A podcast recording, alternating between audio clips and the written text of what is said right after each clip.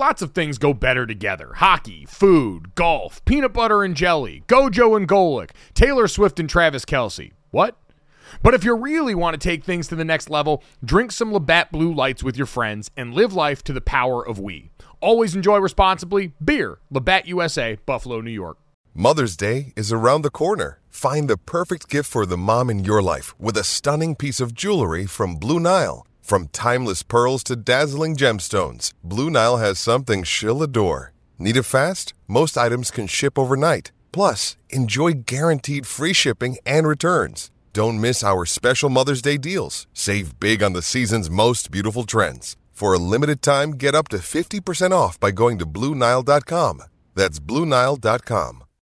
When you need mealtime inspiration, it's worth shopping Kroger, where you'll find over 30,000 mouthwatering choices that excite your inner foodie. And no matter what tasty choice you make, you'll enjoy our everyday low prices, plus extra ways to save, like digital coupons worth over $600 each week. You can also save up to $1 off per gallon at the pump with fuel points. More savings and more inspiring flavors make shopping Kroger worth it every time. Kroger, fresh for everyone. Fuel restrictions apply. Another day is here, and you're ready for it. What to wear? Check. Breakfast, lunch, and dinner? Check.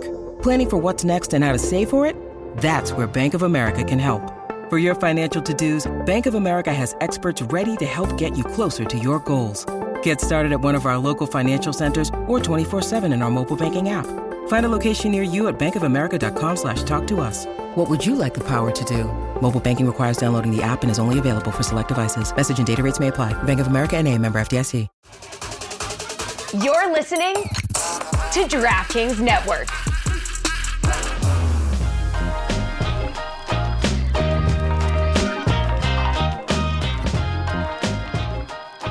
Welcome back to Gojo and Golic. Mike Golic Jr., Mike Golic Sr., Emerson Latzia. Hoping to get a hold of Peter King, now retired. it's it is interesting, Dad, seeing the retirement tour that Peter King has been on right now, because I've seen him on with the Le Batard guys the other day and a few other shows. And we talked about this with LeBron James coming to the end of his career, and he made the comment about not being sure if he wanted to do the retirement tour, if he wanted to shock drop it like Tim Duncan did, and we all sort of laughed there. But it does seem like Peter King is sort of getting that right now, even after shock dropping his retirement on us this past Monday. I'm wondering for you, has this given you any ideas about whenever you decide to hang up the cleats about how you want to go about this? No, listen, I hung up the cleats once. Well, I guess they were hung up on me uh, twice in my my NFL career. They were hung up on me, and then you know, at ESPN, it was hung up on me as well. I didn't, I didn't have a say in it. So I, I don't think there's many, especially journalists that say, you know what, this is the last year of me writing. You know, we're going on podcast and start that. It's normally after you do it. Now he'll go on a lot of shows and talk about his career. So I think for outside of sports, it's kind of after the fact thing. But I'm going to say this right now, Mike. And I know you've worked with the guy an awful lot in Stugotz oh. and take some of the, the way he does things uh, to heart. And I'm just going to say, Peter King, I have known for years. Peter King and I have, have known each other for a long, long time. And Peter King is supposed to be on right now. Uh oh. This much like Stugotz when I do God Bless Football with Stugotz, and we have we have Andy Reid or somebody like that on. I tell Stugotz, don't screw this up. Don't embarrass me in front of my friend Andy Reid so we never get to talk to him again. My friend Peter King is supposed to be on right now, and you, for the last two days, have done nothing but bludgeon him about the frostingless Pop Tart that he eats, which is his right to do. You may not like it, but you were talking about canceling this Hall of Famer because you don't like the way he eats a Pop Tart. So maybe, just maybe, He's just watching our show right now, giggling, saying, I'm not showing up because of Gojo. Well, that'd be a pretty ugly indictment of his character if he did that. And I don't believe that the Peter King that I know through the internet would be capable of doing such things. You assume a lot about Peter King's character here in a way that's quite honestly pretty ugly and not befitting of a friend. So that's why I know that Peter King was always going to be here for us and why I'm so excited to talk to him because I trust him regardless of the way that he tends to take his Pop Tarts in the morning right now. So we'll get to all of that. Dude. See if he has the. We'll see if he shows up with the Pop Tart in hand right now. This yeah. is the thing I'm most curious ah. about. As I've seen Peter King populate the chat right now with us here. And so we can officially welcome in one of the greatest journalists of all time covering the sport of football. Recently decided to hang him up and join us here now. Peter King, kind enough to give us some time this morning. Peter, good morning. How are you? Good morning, guys. Listen, there's two things I want to make sure we discuss. I want to make sure we discuss my love for the 4th of July hot dog eating contest. That's number one. And number two, so Mike and Mike, I need to tell you about an event that happened in 2013 in Latrobe, Pennsylvania. So Uh-oh. I am at Steelers training camp and I look down at my roster. Every every time I would go into a training camp, I'd look down at my roster and I would say, "Hey, who's here who I didn't know was here?" And I go, "Holy crapola. Mike Golic Jr. is trying to make the Pittsburgh Steelers. This is the greatest thing." So I ended up watching you for like two periods of that practice. And you know, I thought to myself as a dad who probably saw 90% of my two kids field hockey and softball games throughout their high school career in Montclair, New Jersey. I thought to myself, you know who I bet wishes he was here every day for every practice is dad. I, I really I found myself thinking that day. So, Mike, I gotta ask you this question. Did you wish you were in every practice in Latrobe watching your kid trying to make Mike Tomlin Steelers? Oh, without question. And in fact, I was there. I, I, don't think when you were there, but I was there for a few days. I just sat up in the stands, uh, went on the field, I think, once and just and just watched. Listen, there is nothing. People always ask me, are "You're more nervous about you playing or your kids?" And it's not even close. You know, yeah. I got to see, you know, Mike and Jake play all their football, all their sports. I got to coach them in a lot of things. Sydney coached her in some things and watched her swim in college. Peter, there is nothing, nothing like watching your kids do something they love to do. Yeah. And then at the highest level, uh, to watch that as well. Yeah, it, it, was very, very cool. I did that when he was there, and then when he was in camp with the Saints as well. Uh, it, it th- those are proud dad moments. You're absolutely right. Yeah, that's cool. So, Peter, what do you remember, I have to ask, Mike? Though, as someone who was watching Junior, those periods, what do you remember? Well, I was going to ask you what you remember because I remember my dad and my brother coming there for some practices, and I remember walking into Latrobe and seeing Mike Tomlin and Ben Roethlisberger and all these guys that I had watched for so long, and, and the respect I had for the Steelers organization coming in. But I also remember I got put at right tackle, a place that I had never played in my career before that, and was a little fish out of water on the perimeter given my athleticism. So I want to know from you, Peter, as you're watching those periods how quickly did you jot down? Dad better get here soon because I don't know if this dude's making the team. No, I did not say. I'm I'm ah. dead serious. I said, "Wow, this guy belongs." You know what was interesting? I I forget what drill it was, but and it wasn't like the Oklahoma drill or anything like that, but it was a drill that you were taking the outside pass rusher. And I said to myself, man, he belongs you were competitive in those outside pass in in keeping the whoever it was. I don't remember who it was, James Harris. I have no idea. But whoever it was, you were very competitive. And I said, man, this guy's got a chance. I I, I really did say that. And you know, I thought that was really kind of a cool uh cool thing to see.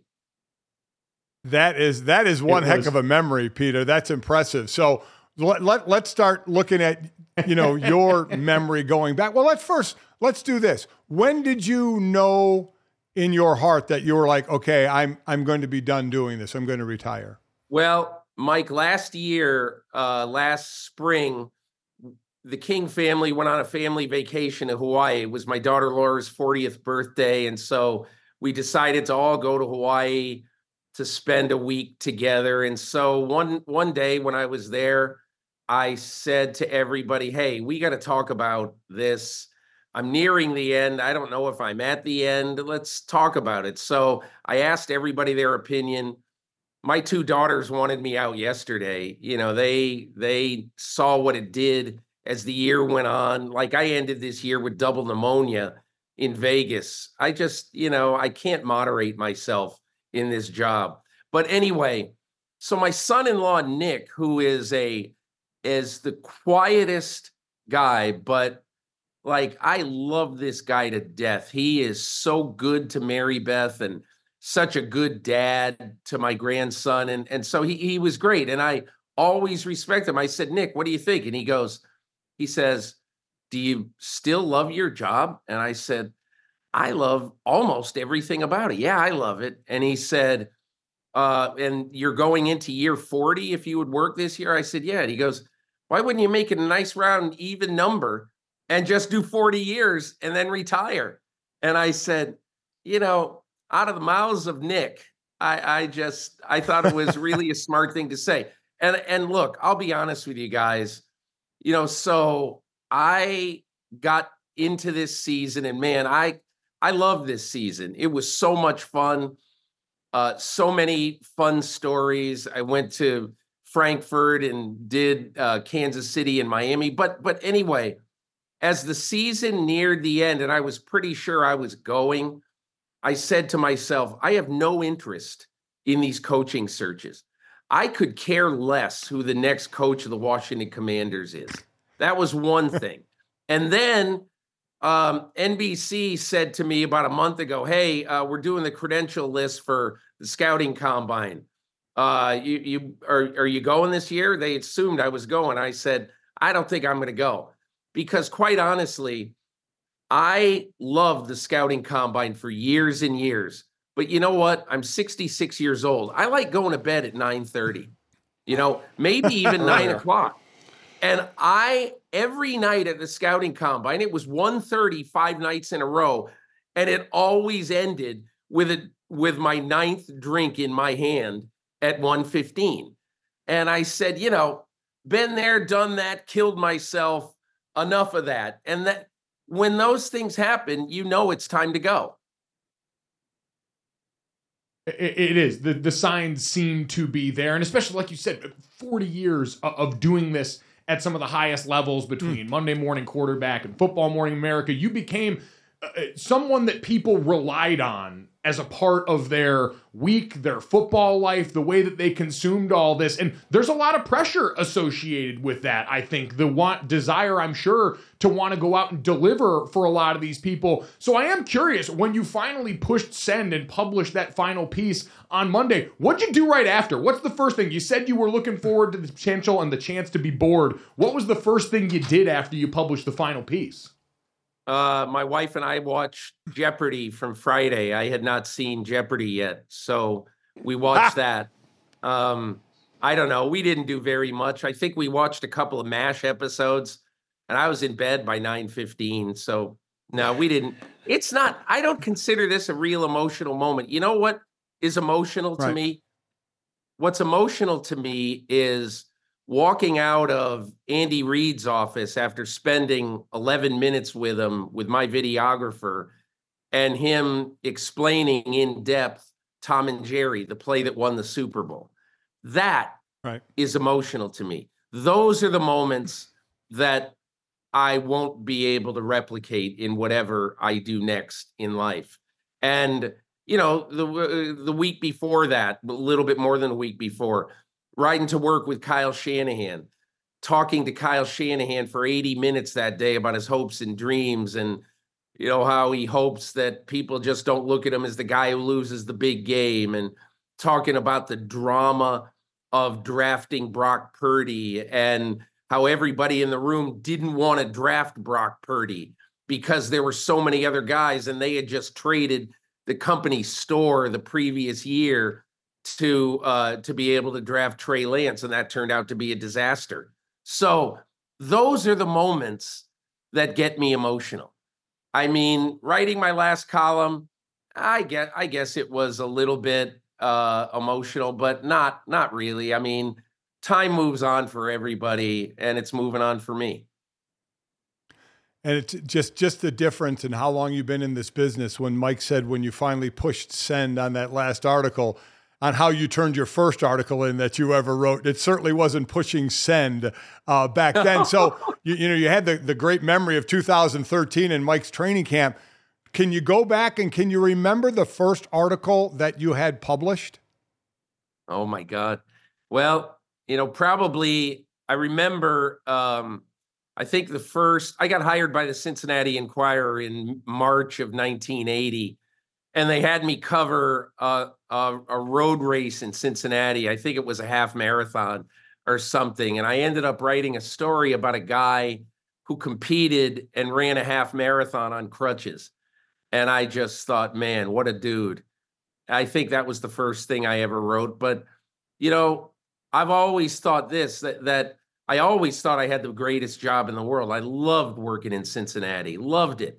It was the perfect foundational place for me. I love working in New York covering the Giants, working for Newsday when, you know, Bill Parcells once told me, I said, Hey, I need some time with you. And he goes, Well, meet me at my parking spot at 5:45 a.m. And he never thought I would be there. And I was there three times that year. Just because I wanted to be the best. I wanted to be the absolute best at the job. And then luckily when Sports Illustrated hired me, Sports Illustrated and and Mike, you you know this because you lived in these days. You know, people don't yeah. understand when I say, "Hey, back in 1990, Sports Illustrated was bigger than ESPN. I went into the Dallas Cowboys yes. locker room once, early, like 90, 91, right in there. Michael Irvin saw me and he screamed, Hey, Peter King's here. We're in a Sports Illustrated game this week. You know, and moments like that, it just, those moments I've always felt, I mean, I'll never forget them. I'll never forget all of them. And I just have been extremely fortunate to be born when I was, to have the parents that I did, to have the dad who would go with me in the car on the weekends to go get the newspapers. We lived in Enfield, Connecticut, and we lived halfway between New York and Boston. I read seven sports sections every Saturday and Sunday. And I, you know, in my high school year, my senior year, I said, I want to be Peter Gammons when I grow up. And, you know, so those those moments, I mean, my parents just basically drove me, I mean, gave me a love not only of writing, but of reading and everything. So, look, I, it would be a colossal disappointment to me in my life if I didn't make something of myself after what my parents did for me and what and after what so many mentors early in my career did for me and I think you've paid that forward tenfold and seeing the outpouring. I thought it was interesting. I mean, my dad, you know, when he was leaving ESPN, I saw this in real time for him. But after you announced on yeah. Monday, saw in real time, and I, I, heard Dan Le Batard refer to it as the eulogy while you're still alive that went on on yeah. Monday from a lot of your peers around the industry and people that you'd affected. And it, it, was awesome to see how much you've meant to so many people that are doing the job now and the impact that you've had on them. I'm sure at times without even knowing that you were doing it, it it's been incredible to watch that. And I'm sure incredibly gratifying for you. And it makes me wonder why you wanted to go and sully that reputation with the Pop Tart take that you brought to the Dan Le Batard yeah. show yesterday. We're in front of children, hey, impressionable eyes were out I there, Peter, as the you're espousing the these views about frostingless Pop Tarts. It, it's it's it's sickeningly sweet. I have to have the non-frosted Pop Tarts, or else I can only eat like half of one. And I said, man, I'm going to be in a diabetic coma. I mean, so so I just like strawberry and blueberry plain. As a matter of oh. fact, I oh. had two of, I just had two of them this morning, and I'll tell you what, they were damn good. I, listen, and I'm on your side. And you just said it right there. You had two of them as opposed to a half a Pop Tart if there was frosting. We personally like Pop Tarts with frosting more, but that's like me telling someone, I don't like you eating pizza with pineapple on it. Go ahead. If you want to eat it with a, a pineapple on it, go ahead. So I'm with you on that. About a little over a minute to go, Peter. I, would like to know, and this is probably a longer question than that uh, for you to answer greatest sporting event you attended? Uh, Essex County Softball Tournament 2003. Uh, the Montclair High School softball team is seeded 11th, and we're playing the second seeded team, Cedar Grove. And um, my daughter Mary Beth is pitching. There's about 800 people at the game. and uh, the game is uh, tied two to two after uh, seven innings. It's tied after eight. Mary Beth gets out of a bases loaded, no out jam in the ninth. We go to the 10th, tied after 10, tied after 11, tied after 12. And Mary Beth gets out Cedar Grove in the top of the 13th. And she comes to the bench and she realizes, I don't know if I can throw one more pitch. She's the first batter the next inning. She hits a triple on the first pitch of the inning, scores on a bloop single uh, by the next hitter, Meg Mylan, her catcher. And what I'll never forget about that moment is after the game, it was tremendously euphoric moment. And after the game, Mary Beth says to her coach, says, Coach, here, I got to give this back to you. I said, What was it? And she goes, My coach gave me a Bazooka Joe comic before the game. She said, Hey, dad, read the fortune. And the fortune said, The ones who prepare are the lucky ones. And it wow. was uh, that was that said everything about my daughter's sports career. And Mike, you and your boy, you understand that you don't get to Notre Dame without practicing your balls off, without lifting all those weights, without doing everything. And in that moment, the moment of my daughter's greatest triumph, really, she understood that the reason she got there is through practice and hard work and pitching lessons on on cold November nights and all that. So it was a rewarding moment. That's but awesome. that's the best game I ever saw. That's awesome. An incredible memory from an incredible career. Uh, Peter, the dry Pop Tarts are on me the next time I see you. Thank you so much for your time, sir. What about Thanks, hot dogs? Peter, appreciate it. Next time I'm on, we oh, gotta talk oh, yeah.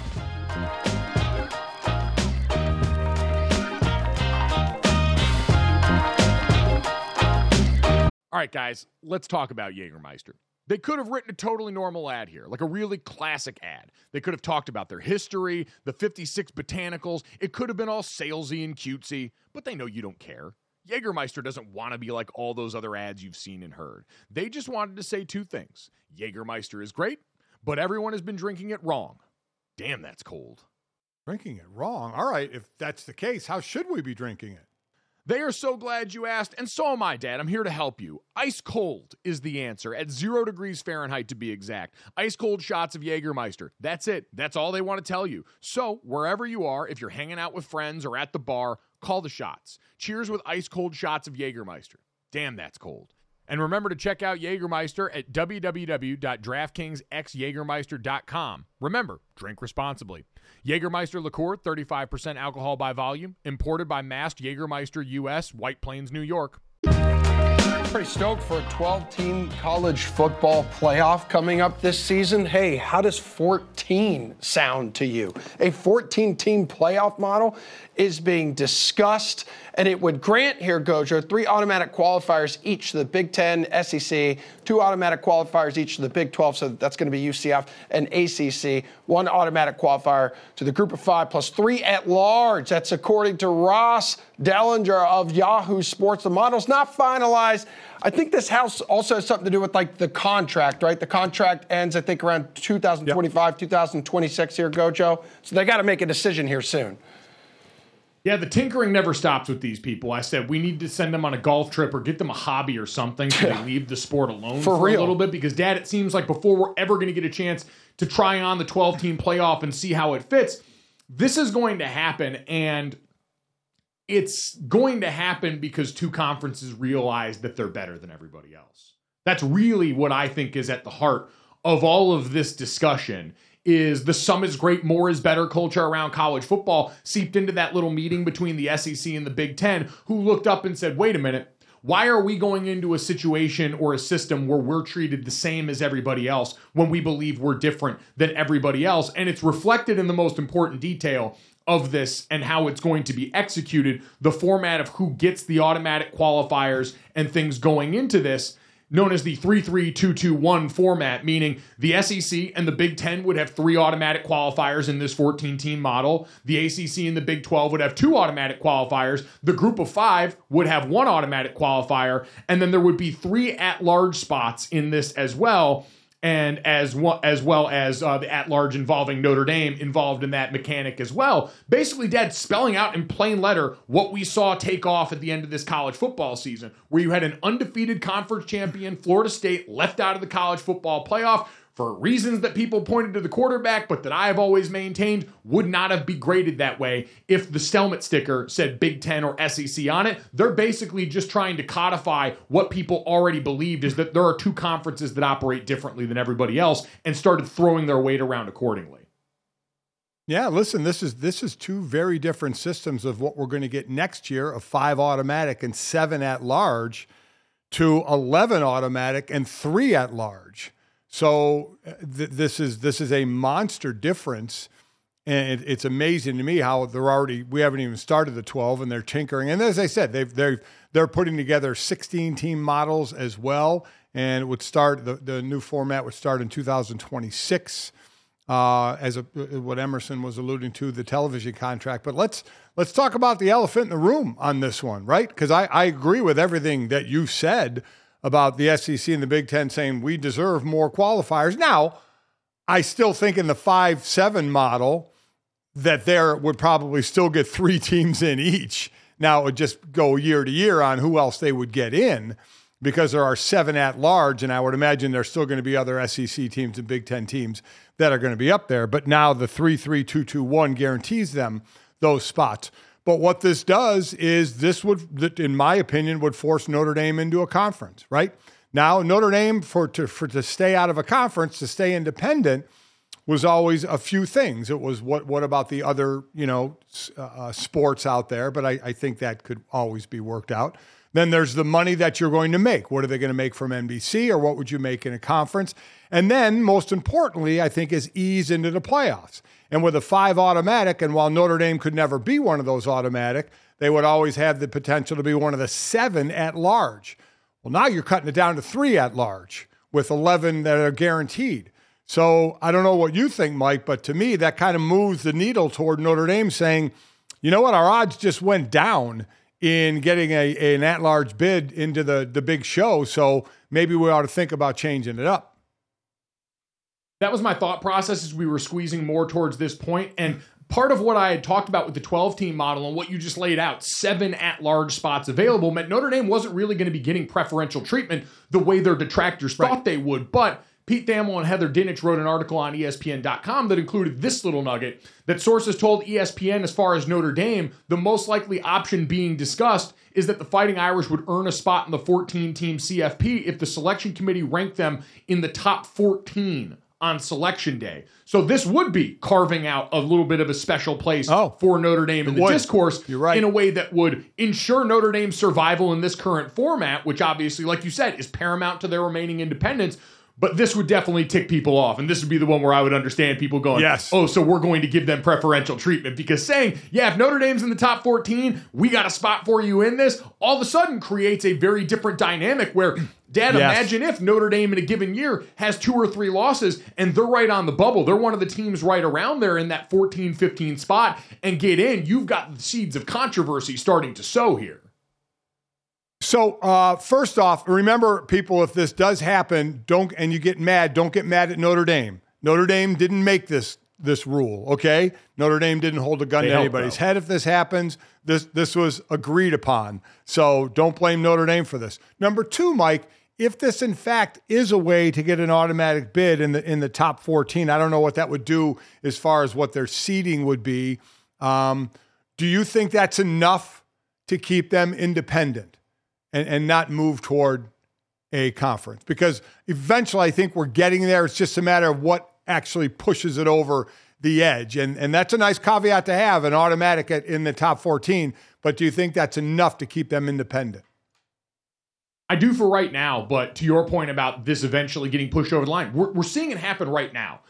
As people sit around and want to bellyache about NIL and the portal all this offseason, I'll remind you the existential threats to the sport have not been caused by the players. Look up at this. I'll be fascinated to watch if anyone can jujitsu their way or you know gymnastics their way into somehow blaming this on what the kids have done to the sport. Because this is the grown-ups in the room that have been realigning conferences, changing up TV deals, and now making these handshake agreements with the Big Ten and the SEC getting together, and probably, I'm sure, in an honest moment with themselves saying, we're better than the rest of these guys. We've proven it in the way we've acquired talent, the way we've accomplished at the high level. Why are we going to let any of these other people dictate the terms of the sport? And the fact that people are close to agreeing to this, the fact that the Big 12 and the ACC are looking at this and going, well, two sounds pretty good considering our current lot in life right now, should tell you a lot about where we're going. This is going towards football Pangea. It's going towards these groups deciding all together they don't need everyone else. It's what we've been whispering about for years now, and we're starting to see it. Again, it's getting codified now. It was abstract when I talked about this at the end of college football season and said if the helmet sticker on Florida State's helmet said Big Ten or SEC, even if Jordan Travis had got hurt, they'd have been in the playoff because that's how people view those conferences versus how they view the ACC. And Florida State started banging the drum and banging pots and pans after about their grant of rights indicated they probably felt some of that constriction too. Now it's being spelled out. These two deserve more than the rest of you because they look at themselves differently than the rest of you. So, yeah, Dad, as this eventually all morphs into the one great conference or whatever comes from this, as I've told you, it European soccer's the hell out of this model. And this, even this 33221 is Champions League as hell all of this is moving towards that one mass of humanity that will eventually necessitate Notre Dame join whatever it is if they want to stay in this upper portion of college football because everyone else wants them there because they look like money. And that's the reason when you carve out something like this, it's because everyone understands hey, we're trying to build the best TV product. That's all this tournament is. It's not giving us a more worthy champion, it's not giving us a better process of picking a champion, it's giving us a better TV product. And they know Notre Dame is better for the TV product. So for anyone that's ticked off, that's why. It's because Notre Dame is dollars, because Notre Dame is green because Notre Dame, in addition to accomplishing, is also still a brand that resonates and incites opinions and incites feelings from people and puts asses in seats when it comes to the television dollars that all these people are chasing. I just wonder the changes that are going to go on with 12 team, and then do you think about 14 team on where the continued changes are going to go on in college football? Uh, are we staying? Was it just going to be a Power Four, the Big Ten or the Big Twelve and the ACC? What happens? Do they? Do, what do we eventually we get to that will throw a wrench into whatever format that we have? You know what I mean? Whatever format we keep, and then where we end up in five to seven years, does that does that make this model look like oh that's not going to work anymore? Collective bargaining, I would imagine, when the players finally have a say in how many games that they're being added to their plate without them having any say so in the process. When it happens in the NFL, their players have a say in it. Their players get a kickback from it. There's a financial gain usually for what they've got. Right now, none of that exists for college players. So I'd imagine the time that they're finally deemed employees changes a lot of how we proceed.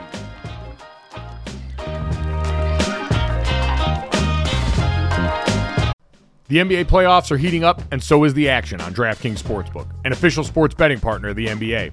With same game parlays, live betting, odds boosts, and so much more, don't miss out as the NBA postseason winds down. And now that the Boston Celtics have slayed the boogeyman in the Miami Heat, Boston fans, we feel a little bit more confident about the situation. You can decide right now, and if you're new to DraftKings, you can also check this out. New customers can bet 5 bucks to get 150 in bonus bets instantly. So download the DraftKings Sportsbook app now and use code GOJO. That's code GOJO for new customers to get 150 in bonus bets when you bet just 5 bucks. Only on DraftKings. The crown is yours.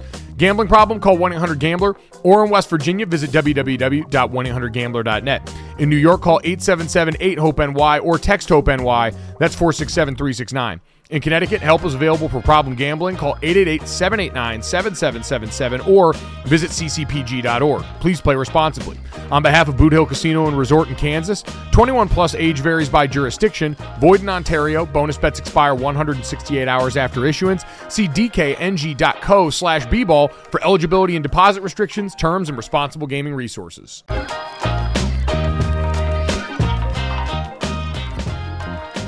All right, two weeks ago, Caitlin Clark breaking the NCAA women's basketball scoring record, but it was only yesterday here, guys, that she became the all-time leading scorer among female basketball players. So she's got an average now of more than 30 points a game, well on pace to pass Pistol Pete in her next game here. It's going to be the Iowa regular season finale against Ohio State on Sunday here, Gojo. We're talking for the NCAA scoring record among both men and women.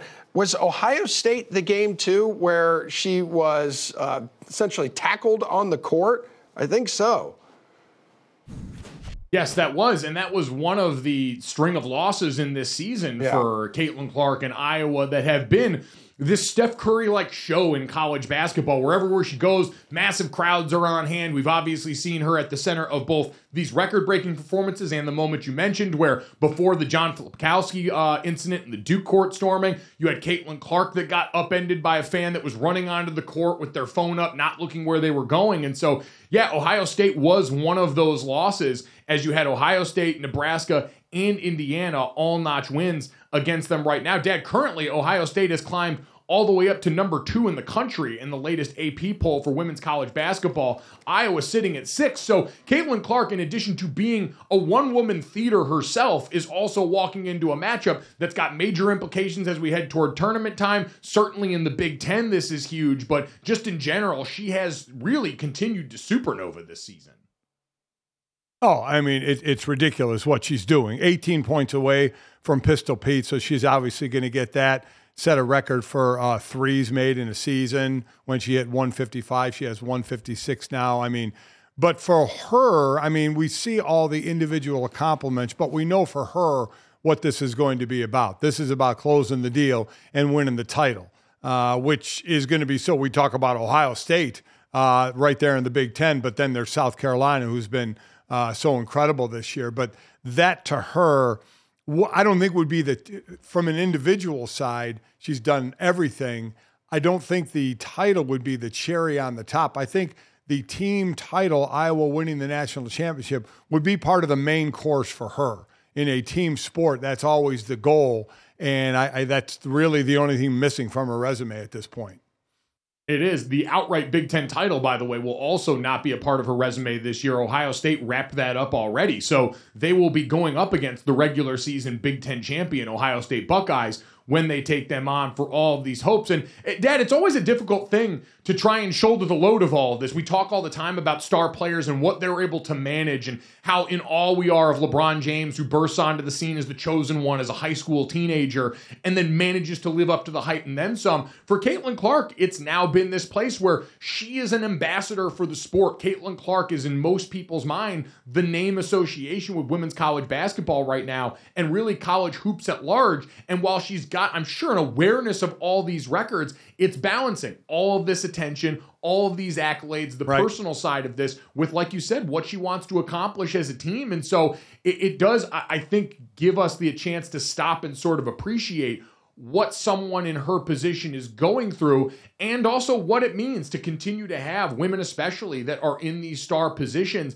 that are drawing more eyes to the sport it's a great opportunity and it's one that college basketball on the women's side in the last few years especially has seen in the tournament like it, it'll be the tournament on the women's side this year i think will be a much bigger draw in terms of the star power than the men's side by far I, I completely agree. I mean, w- without question, looking for the big names and big teams uh, to battle one another again. So kudos to her. Again, this one last personal leap over Pete Maravich, which, by the way, could we quickly mention something about Pete Maravich? She's looking yeah. to break that record. Maravich, uh, 3,667 points from 1967 to 1970.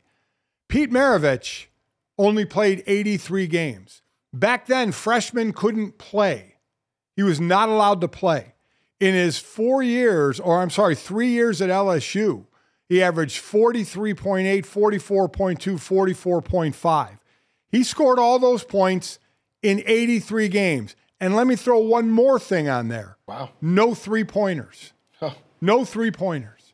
I mean, it is amazing to think of what a scoring machine he was in college. It's pretty impressive pretty interesting. I need to bring in JJ Redick as the wep- representative for uh, guys that come in and slander old players uh, to see what JJ Redick's assessment of Pistol Pete Maravich would be in that spot here. Who was the player that he took up with uh, a while back? Bob Cousy. We need to see if Pistol Pete is going to be in Bob Cousy slander territory for JJ Redick as we get closer and closer to this all-time record. Um, Dad, we mentioned Caitlin Clark being able to shoulder the load. I do think that's an interesting way to sort of look at what's gone on and some of the quotes that we heard from Dame Lillard during this past week. He did an interview, I believe, with Sports Illustrated talking about his experience so far in Milwaukee. And I thought it was pretty interesting, just the human element of Dame talking about where he thought they would be as a team right now, and him personally, where he is in terms of his journey being alone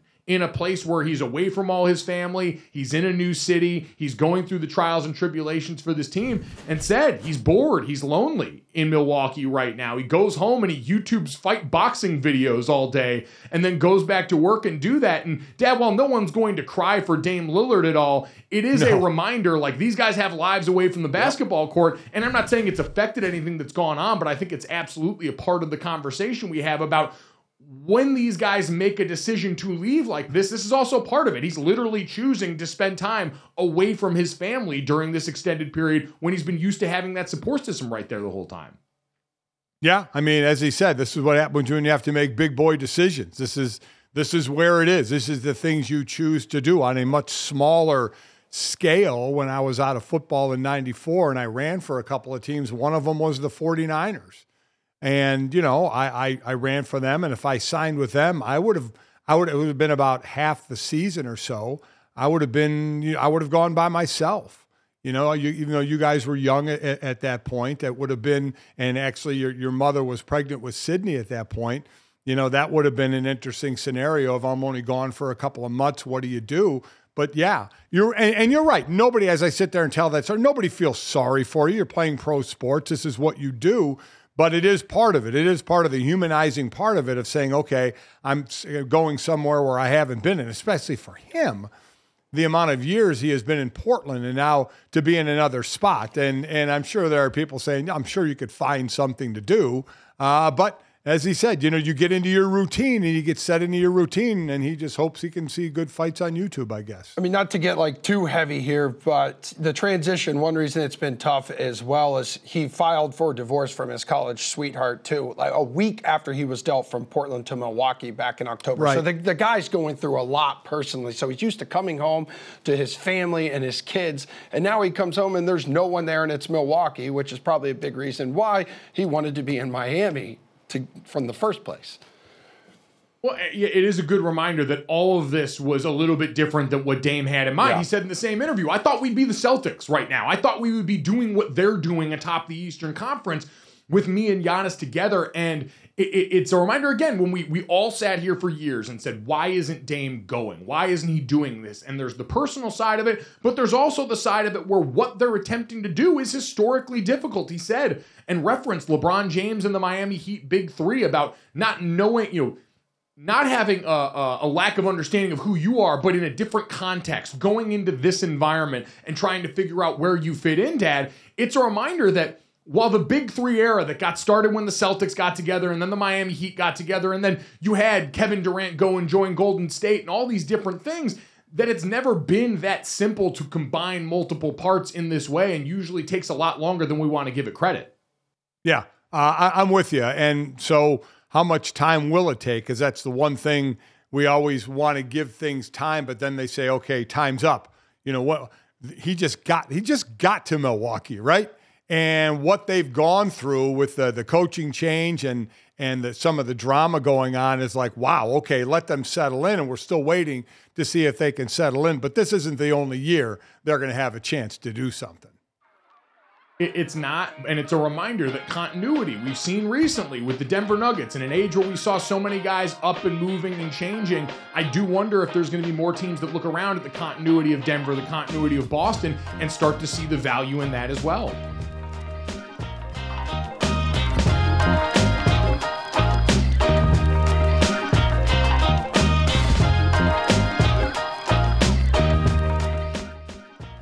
DraftKings Casino is bringing you only the best. Classics like blackjack, roulette, and slots, plus exclusive games you won't find anywhere else. I love blackjack because it's a ton like football. The difference here is your hits and doubles don't require any physical pain the way they did when I was playing ball. You can get all of the fun without any of the hurt by downloading the DraftKings Casino app now and use code GOLICPOD when you do. New players get an instant deposit match up to $100 in casino credits when you deposit $5 or more. That's code GOLICPOD only on DraftKings Casino. The crown is yours. Gambling problem? Call 1 800 Gambler or visit www.1800Gambler.net. In Connecticut, help is available for problem gambling. Call 888 789 7777 or visit ccpg.org. Please play responsibly. 21 plus, physically present in Connecticut, Michigan, New Jersey, Pennsylvania, West Virginia only. Void in Ontario. Eligibility and other restrictions apply. One per new customer. Must opt in and make minimum $5 deposit within seven days. That's 168 hours of registering a new account. Max match $100 in casino credits, which require one-time playthrough within seven days. That's 168 hours. See terms at casino.draftkings.com slash new player offer 2024. All right, guys, time to finish off the way we always do. This, that, and the third. Three quick stories to send you into the rest of your day. As always, make sure you download, subscribe, rate, review us, leave us a five star rating, and check us out live Monday through Friday, 8 to 10 a.m. Eastern on the DraftKings Network. You can catch the best of Gojo and Golic from noon to 1 p.m. Eastern, wherever you get VSIN on the radio. And if you miss any of us live, you can check out us and our great guests. Thank you to Peter King, one of the all time great football journalists, recently retired, for joining us here on the show. You can catch him wherever you get your podcast or right here on YouTube as soon as we get done. And guys, it's time to get to the most important story of the day. I can't believe we put it off this long. Noted Kansas City Chiefs superfan Chiefsaholic pled guilty in federal court Wednesday after a bizarre saga that saw the 29 year old arrested and charged with a string of 11 robberies or attempted robberies that stretched in seven states. His name is Xavier Michael Babudar, and he pled guilty in one count of money laundering, one count of transporting stolen property across state lines, and one count of bank robbery in Oklahoma. This is the guy, for anyone unfamiliar, would wear a gray wolf costume to Chiefs game and became well known for eventually taking off his ankle bracelet after being arrested and trying to flee across state lines. He is not the star of the show today, though. The star of the show today is his lawyer. And I say that in air quotes because I cannot believe that this man is actually real. But yesterday, his attorney, Matthew Merriman, stood out in front of the courthouse and delivered this message to Chiefsaholic supporters. From the beginning of this case, folks, the government has been blitzing, and Xavier's pocket was collapsing. But today, Xavier stepped into the pressure. He took responsibility for his actions. He stood up in court, humble and repentant, and admitted what he had done. Now, if I know anything about Xavier, and if the Chiefs Kingdom knows anything about Chiefsaholic, we know that he doesn't give up. We know that if he stumbled and he fell, he didn't let his knee touch the ground. Oh my, dude, he hired a real life Wow. Saul Goodman. Uh, it- Wow. Emerson, that was the first thing I thought of was the Matrix is glitching right now because this is like an episode of Veep or something. TV writers couldn't come up with a character this ludicrous. Dad, I don't know what your first thought was. My first thought after hearing this was, oh my God, this guy is going to jail forever if this is the person representing him. My my thought initially was, who wrote that? Because that guy certainly didn't write that. I don't know. There's no way that guy wrote it. And he looks like a I lawyer think he who's did no write shot. that. he, he looks like a You lawyer think he whose, did? I- whose office is in an old Pizza Hut, like the old Pizza Hut buildings. And, and i- if if that guy did in fact write it, I could just see him finishing him putting the last period on it and going, "Yeah, nailed it." You could you could say he uh, he threw up a total hail mary in defense of his client. Oh, I, I saw Chris Long bring this up the other day on the Greenlight Pod about how his doctor routinely tries to explain things to him in football terms and it's really demeaning. My financial advisor has always done the same thing where they try and put everything in football terms. I'm like, guys, it's not the only part of my life. I'm not this dumb. You could just say the money words to me, even if it's well intentioned. This guy apparently thought that this was his time to shine to show everyone and appeal to Chiefs King. Like, is he trying to send the message to Chiefs Kingdom to basically break this dude out of jail? Because he's not going to be able to keep him out of jail very clearly. That's all. That's the only thing I No, can think of. So God bless. This entire saga has been one of the best things to happen. And I understand like bank robbing bad. If people were harmed in this, we don't want any of that. But this has been some of the most compelling NFL this league content of my entire lifetime. And I am so, so very grateful for it. Emerson, let's get to that. Um, the price is right. Yeah. Had dude absolutely go ham sandwich this last week. Yeah, you know what I'm grateful for is this dude on Price is Right who absolutely killed it. Watch this. You want to say hi? My mom, my brothers, my sisters, my nieces, my nephews, and all my friends I met today on the way here. Thank you. Thank you. Oh man. Just just to taunt you. Five or ten. I mean, sometimes it just. I mean, it, hey, it's okay. I, I, I'm glad I got to be here regardless of whatever. Good. But guess what? You just got a dollar on the wheel. Oh my goodness. Spin again. Yeah. Come on, money. Great form, by the way. Yeah, if I'm spinning on the prices right, you just got to put every ounce of ass you can into that thing. It just, prices right always, it always reminds me of being homesick as a kid. Hell yeah, brother. 25000 $25,000! Every part Wow. of that guy's reaction is exactly how you should react in a game show setting, but especially when you win 25 grand and on the wheel. Like outside of like when I think of iconic game show settings, Price is Right's got two of them between Plinko and the wheel. Those are two of the Hall of Fame Right. Yes. apparatuses on any game show, and this guy went up and dominated one of them in the most unlikely spot. Hero, hero.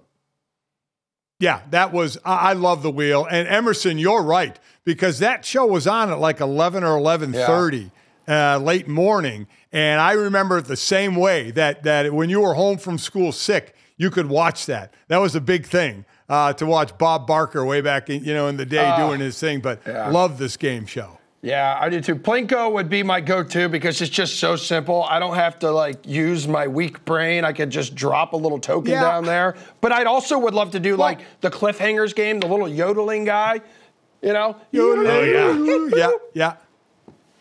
Now the the as far as Plinko, you got to get some things right to get the Plinko chips. I- I think And you at least I love start with Plinko one. as well.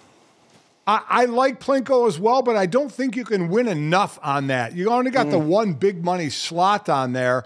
I kind of like. I was talking to your to your mother actually about this, Mike. We like the dice game where it's like the the Oh. casino table and you roll the dice, and if you hit the right number, you get it. If not, all you got to do is pick is it higher or lower than that number and go through the last, I think, four numbers of the car, which you may get right. And then, you know, there's a possibility of winning the car. So I would have trouble with a lot of the grocery things. I would just be looking out into the audience for them to just yell prices for me to help me out. Would you have someone though you're targeting? You can't listen to everybody like out there. You know what I yeah, mean? my wife. You'd have mom in the crowd. Okay, all You'd have my mom in the crowd Yes. who would know the price of all these things because she's been the one actually out Yes. here in the streets doing the work during this entire time, acquiring all these things that wind up on the prices right. So I'm with you. This show has been the basis for most of my entire life. Guessing pretty much anything in terms of value when I'm around friends is always price is right rule. You got to be closest without going over. And if you get close Right, enough, you win both showcases. So congratulations to that man for being a star in his field. Emerson, let's get to a true multi-arena star here in Jimmy Butler, who blew everyone's minds, not just with his haircut, but with his musical ability. That's right, because we've got a clip. We all know the emo phase that he is going through or has been through, and this is why he is starring now in a Fall Out Boy music video. We have a clip.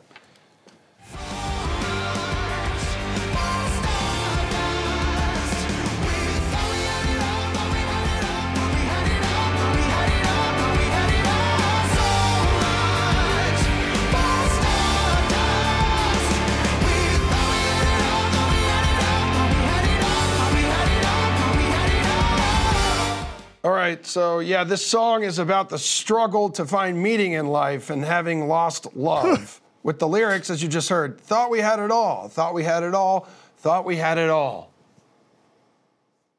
So I'm a big fan of the song. I love Fall Out Boy. They're obviously one of the premier musical groups of my lifetime. I'm not gonna lie. I was looking for a little bit more from Jimmy outside of just the hair. The dance move showed up good, but when he was forced to lip sync there, Dad, I felt like he was holding back a little bit here now. Jimmy Butler's capable of so much. He's dynamic. He's got the coffee price gouging business inside the NBA bubble. I was expecting a little bit more, but this is still more than we deserve. It's incredible we're getting this content from an active NBA superstar. Maybe he is just like wants to leave you wanting more. Oh. Maybe there's something down a the tease. road where you'll get more. Maybe he's playing chess and you're playing checkers. We don't know that right now. All I can say is, while I'm a Fall Out Boy fan as well, I didn't really listen to the words. I was too busy looking at the outfit. Okay? The hat was money. Man, did I love that hat. It's like a Western prince. Yes, yes. Thanks so much, guys. We'll talk to you tomorrow.